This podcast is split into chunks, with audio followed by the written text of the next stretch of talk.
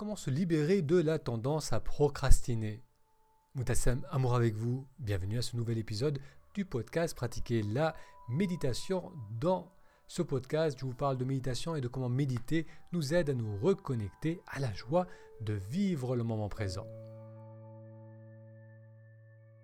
Est-ce qu'en ce moment vous avez tendance à procrastiner? Vous avez des projets que vous remettez sans cesse à plus tard ou des tâches qui traînent depuis bien trop longtemps? Et à chaque fois que vous essayez de vraiment vous y mettre, que vous vous mettez un coup de pression, eh bien, vous avez l'impression de vous vider de votre vitalité et de votre motivation comme un ballon se dégonfle lorsqu'il est pressé. Tout d'abord, j'aimerais vous dire que se forcer à agir ne marche généralement pas. Tout ce que vous allez obtenir est un cocktail de déception et de frustration avec un soupçon de culpabilité et à force d'avoir de faux départs, on se sent découragé et bloqué. Je connais bien cette dynamique, je l'ai vécue pendant longtemps, mais ce qui m'a finalement aidé, c'est d'avoir appris à négocier avec mon inconscient. Lorsque je veux mettre en place un changement qui nécessite plus de rigueur dans un domaine de ma vie, eh bien, je dois lâcher du mou dans un autre domaine de ma vie.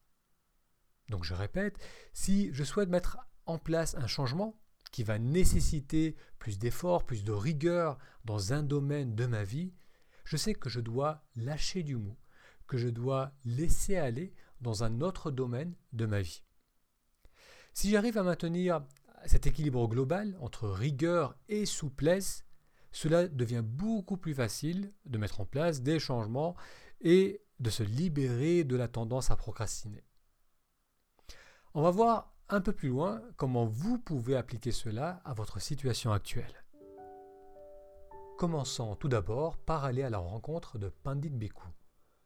Pandit est un moine bouddhiste auprès duquel j'ai pratiqué la méditation lorsque j'habitais en Thaïlande. Je vous amène maintenant à Bangkok, en Thaïlande, en janvier 2017.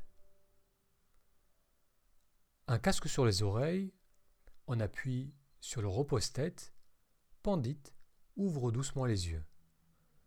Bercé par la musique, il est encore entre somnolence et éveil. En prenant conscience d'où il se trouve, il enlève d'un coup le casque et se rapproche sur le bord du siège pour parler au chauffeur de taxi.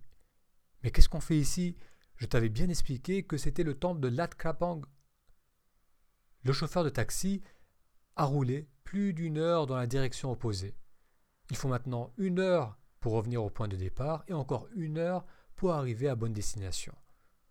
Pandit est furieux pour cette perte de temps. Après deux ou trois respirations, il finit par retrouver son calme, remet le casque sur ses oreilles et les voilà repartis, cette fois-ci dans la bonne direction. Alors que Pandit Bitou nous raconte sa mésaventure avec les taxis de Bangkok, je ne suis pas surpris de sa réaction. Je sais qu'il est rigoureux par rapport à l'emploi de son temps. En plus de sa vie monastique et des enseignements qu'il propose, il participe à la de la recherche universitaire et prépare lui-même une thèse.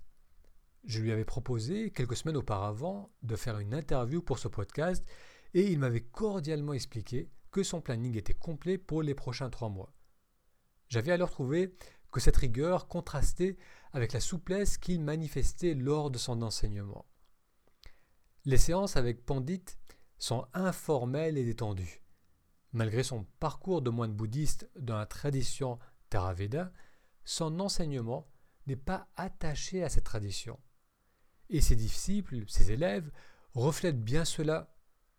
Il y avait des moines thaïlandais qui venaient assister à ces lectures, et eux, ils suivaient un protocole qui était codifié, leur façon de s'habiller, de le saluer, de s'adresser à Pandit. Et il y avait les pratiquants laïcs, beaucoup d'expatriés, dont je faisais partie. Et nous, c'était vraiment à la cool, on, changeait, on ne changeait nullement notre comportement lorsqu'on était face à lui. Pandit était aussi à l'aise avec les deux groupes, il peut répondre à des questions techniques de la vie monastique, tout comme aux questions pragmatiques qu'un occidental peut avoir. Pandit manifeste du rigorisme dans un domaine de sa vie, sa gestion du temps, ses études, et de la souplesse dans un autre, qui est sa vision de la méditation, de la spiritualité, de la spiritualité ou même du bouddhisme. Et pour nous aussi, comme pour Pandit Bhikkhu, on a des aspects de notre vie où l'on est rigide et attaché à suivre des règles et des normes, et on a aussi d'autres aspects dans notre vie où l'on est plus souple, plus flexible face à nos attentes et aux attentes du monde extérieur. Cette dynamique, rigidité et souplesse, Michel Gelfand l'a longtemps étudiée. Cette professeure émérite à l'université de Stanford aux États-Unis a exploré en profondeur ce phénomène au niveau de l'individu mais aussi des sociétés. Ayant grandi et vécu à New York, elle sort pour la première fois de sa bulle new-yorkaise lors d'un voyage pour ses études universitaires, lors d'un voyage en Europe. Michel est alors confronté à des nouvelles cultures, à une lecture différente du monde. Cette découverte la fascine et lui donne le goût du voyage. Après l'Europe, elle va en Égypte, puis parcourt une partie du Proche-Orient. Cette expérience en tant que jeune adulte va orienter la suite de ses études et puis de ses recherches. Elle découvre que chaque société manifeste un mélange de rigidité et de souplesse face à ses normes culturelles, sociales, religieuses, avec un penchant vers plus de rigidité ou plus de souplesse. Le Pakistan est par exemple considéré comme rigide. Ses habitants donnent de l'importance aux normes culturelles, tribales et religieuses. L'Allemagne est quant à elle considérée comme une société souple. Ses habitants sont moins attachés aux normes religieuses, au rôle homme-femme ou encore au paternalisme. Mais si une société penche dans une direction, par exemple plus rigide que souple, elle manifeste aussi l'autre trait dans certains de ses fonctionnements. L'Inde, comme le Pakistan, est rigide par rapport à ses normes culturelles mais beaucoup plus souple par rapport au comportement sur la route. Les routes de Delhi sont chaotiques dues au grand nombre de véhicules, mais aussi au peu de respect des règles de conduite. En Norvège, on est souple face au rôle des genres, mais rigide face aux règles du code de la route ou du règlement bancaire. Donc un pays où une société manifeste un mélange de rigidité et de souplesse. D'ailleurs, selon Michel Gelfand, une société ne pourrait survivre si elle était uniquement souple ou uniquement rigide. Le premier point qu'amène Michel est que toute société, comme tout individu, manifeste un mélange de rigidité et de souplesse face aux normes et aux attentes internes et extérieures, avec tout de même un penchant vers une dynamique plutôt que l'autre. Le deuxième point, c'est que la rigidité et la souplesse sont toutes les deux nécessaires. La rigidité entre parenthèses, c'est un mot rigide, difficile à dire, la rigidité permet une plus grande cohésion sociale, moins de tensions relationnelles et familiales, et cela aide à collaborer. Dans les institutions comme l'armée ou le corps scientifique, la rigidité face aux protocoles et aux règles préétablies permet une meilleure collaboration. On sait à quoi s'attendre et cela facilite l'atteinte d'un objectif commun. À noter aussi que les pays dans des régions instables, comme le Proche-Orient, sont du côté rigide car c'est une réponse de survie. La souplesse, quant à elle, favorise une plus grande tolérance face à la différence et elle est un terrain propice à l'innovation. Ce genre de société donne plus d'espace à l'individu et à son expression. Rigidité et souplesse sont importantes. Michel explique que parfois une société a besoin de pivoter. Les États-Unis, par exemple, ont dû faire face à plus de rigidité face aux libertés de l'individu lorsqu'ils étaient confrontés à la menace terroriste. Et plus récemment, le monde entier a imposé de nouvelles règles face à la pandémie euh, de la Covid. La distanciation sociale, le port du masque, le couvre-feu se sont imposés comme de nouvelles normes des sociétés habituellement souples ont dû faire preuve de plus de rigidité face à la crise sanitaire. Il est intéressant de noter ici que les sociétés plus rigides, comme celles de l'Asie du Sud-Est, notamment Singapour et Taïwan, ont mieux géré la crise sanitaire car leurs habitants ont l'habitude de suivre les règles. À l'opposé, en Occident, il y a eu plus de résistance face à l'imposition de ces nouvelles règles. Encore une fois, rigidité et souplesse sont essentielles au fonctionnement d'une société. Revenons maintenant à l'individu, à vous. En quoi mieux comprendre la dynamique rigidité, souplesse va vous aider à ne plus procrastiner? Comme une société, vous avez dans votre vie des domaines où vous êtes plutôt relax face aux règles et aux normes, et des domaines où vous êtes peu transigeant et attaché aux normes. Et bien que vous manifestez ces deux dynamiques, vous penchez d'un côté plutôt que de l'autre. J'ai fait un test, un questionnaire de 20 questions, pour établir mon penchant rigide-souple. Voilà un exemple des questions qui est posée. Dans une réunion, avez-vous tendance à adapter votre comportement pour vous conformer à la dynamique du groupe? Au début, je me suis dit non, je reste moi-même, mais en repensant aux dernières réunions que j'ai pu avoir, que ce soit sociales ou professionnelles, je me suis rappelé que j'étais sensible aux normes en cours et que j'avais tendance à les suivre. Sans vraiment de grande surprise, le résultat du test a montré que je suis modérément rigide. Le test donne quatre résultats possibles, très rigide, modérément rigide, modérément souple et très souple. Donc vous aussi, certainement, vous avez un penchant et si vous lisez l'anglais, vous pouvez faire ce test en allant sur le site de Michel Gelfand. Je vous mettrai le lien de son site sur la description de cet épisode. Et une petite parenthèse, si vous n'êtes pas encore inscrit à la newsletter de pratiquer la méditation, vous pouvez le faire en allant sur un lien facile à retenir, taméditation.com. Cela vous permettra de recevoir tous les liens et d'être informé des prochains épisodes.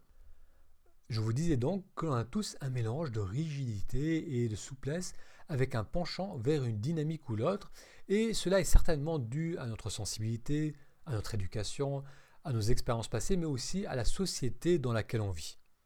Maintenant, ramenons cela au besoin de mettre en place un changement dans un domaine de votre vie. Vous voulez peut-être travailler sur un nouveau projet, commencer une nouvelle activité physique ou moins stressé au travail, mais vous n'arrivez pas à le faire. Ces changements vont souvent nécessiter plus de rigidité ou plus de souplesse dans votre vie il risque de vous sortir de votre équilibre naturel. Et c'est pourquoi vous allez y résister, vous allez procrastiner. Prenons des exemples concrets pour mieux illustrer ce point. J'ai par exemple envie ou besoin de travailler sur un nouveau projet professionnel, mais je n'arrive pas à m'y mettre. Pour pouvoir vraiment avancer dans ce projet, j'ai besoin de m'imposer plus de rigueur, d'être plus rigide, face à mon emploi du temps, à vraiment investir de l'énergie, du temps dans ce projet. Eh bien, cela va amener plus de rigidité dans ma vie et me sortir de ma zone d'équilibre. Pour compenser cet ajout de rigidité, il va falloir amener plus de souplesse dans un autre domaine de ma vie. Où ai-je besoin de plus de souplesse, de nouveauté, d'imprévu dans ma vie? La réponse peut être ma vie sociale, comment rencontrer des personnes plus variées, faire des activités nouvelles. Si je veux ajouter de la rigidité dans ma vie, il va falloir compenser cela par plus de souplesse, me permettant de maintenir un équilibre qui me convient. L'inverse est également vrai. Si je veux amener plus de souplesse dans un élément de ma vie, il va falloir amener plus de rigidité, de rigueur dans un autre aspect de ma vie. Disons par exemple que je veux être moins attaché aux attentes de mes collègues au travail. Je stresse continuellement par rapport à ce qui est attendu de moi et à comment je suis perçu par les autres. En d'autres termes, je suis très rigide quant à mon rôle au travail, ça me prend trop d'énergie et j'aimerais être, plus souple, plus détendu face à cela.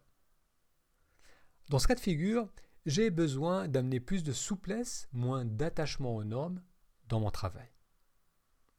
Dans ce cas, pour maintenir mon équilibre, j'ai aussi besoin d'amener plus de rigueur dans un autre domaine de ma vie. Ça peut être par exemple le domaine de la santé et du sport. En étant un peu plus rigoureux par rapport à ce que je mange, je mange, par rapport à ma régularité dans mes séances de sport, je maintiendrai ainsi un équilibre rigidité-souplesse qui me convient. Donc je pense que vous avez compris le principe de ce conseil, c'est que si je vais ajouter de la rigidité dans un aspect de ma vie, il va être important de compenser cela par plus de souplesse dans un autre domaine de ma vie, pour me permettre de maintenir cet équilibre rigidité, souplesse, équilibre qui me convient. Donc je vous invite maintenant à appliquer cela à votre situation. Donc vous savez déjà quel domaine de votre vie nécessite un changement, vous savez déjà dans quel domaine, dans quels aspects, dans quelles tâches vous avez tendance à procrastiner. La première question à se poser, c'est ce changement nécessite-t-il plus de souplesse ou plus de rigidité? Ensuite, la seconde question à se poser, c'est dans quel autre domaine de ma vie je peux facilement amener la dynamique opposée? Si votre projet nécessite plus de rigueur, dans quel autre domaine de votre vie pouvez-vous facilement amener plus de souplesse? Expérimentez avec cela et vous verrez comment cela aide votre tendance à procrastiner. On a vu dans cet épisode que les sociétés, comme les individus, ont des aspects dans leur vie où ils sont attachés aux normes et d'autres aspects où ils sont beaucoup plus souples face aux règles et aux attentes. Je vous ai parlé des recherches du professeur Michel Gelfand sur ce sujet. Elle vient d'ailleurs de publier un livre avec de nombreux exemples, parfois surprenants. Son livre s'appelle Rule Makers, Rules Breakers, qui peut être traduit par faiseur de règles, briseur de règles. Pour les anglophones, je vous mettrai le lien sur la description de cet épisode. On a vu aussi l'importance de pouvoir amener plus de rigidité ou plus de souplesse dans sa vie dans certaines situations et aussi de maintenir un équilibre qui nous convient. Enfin, j'aimerais vous inviter à vous inscrire à la newsletter de pratiquer la méditation. Cela vous permettra d'être informé des prochains épisodes, mais aussi de découvrir l'école en ligne Méditer aujourd'hui. Méditer nous aide à voir plus clair en soi et cela rend d'autant plus efficace l'application du conseil donné dans cet épisode. Pour cela, il vous suffit sur le lien facile à retenir méditation.com. Un grand merci pour votre attention. Pensez à vous abonner si vous êtes sur YouTube ou Facebook ou sur le podcast pour pouvoir continuer la discussion et je vous donne rendez-vous à très vite pour un prochain épisode. À bientôt.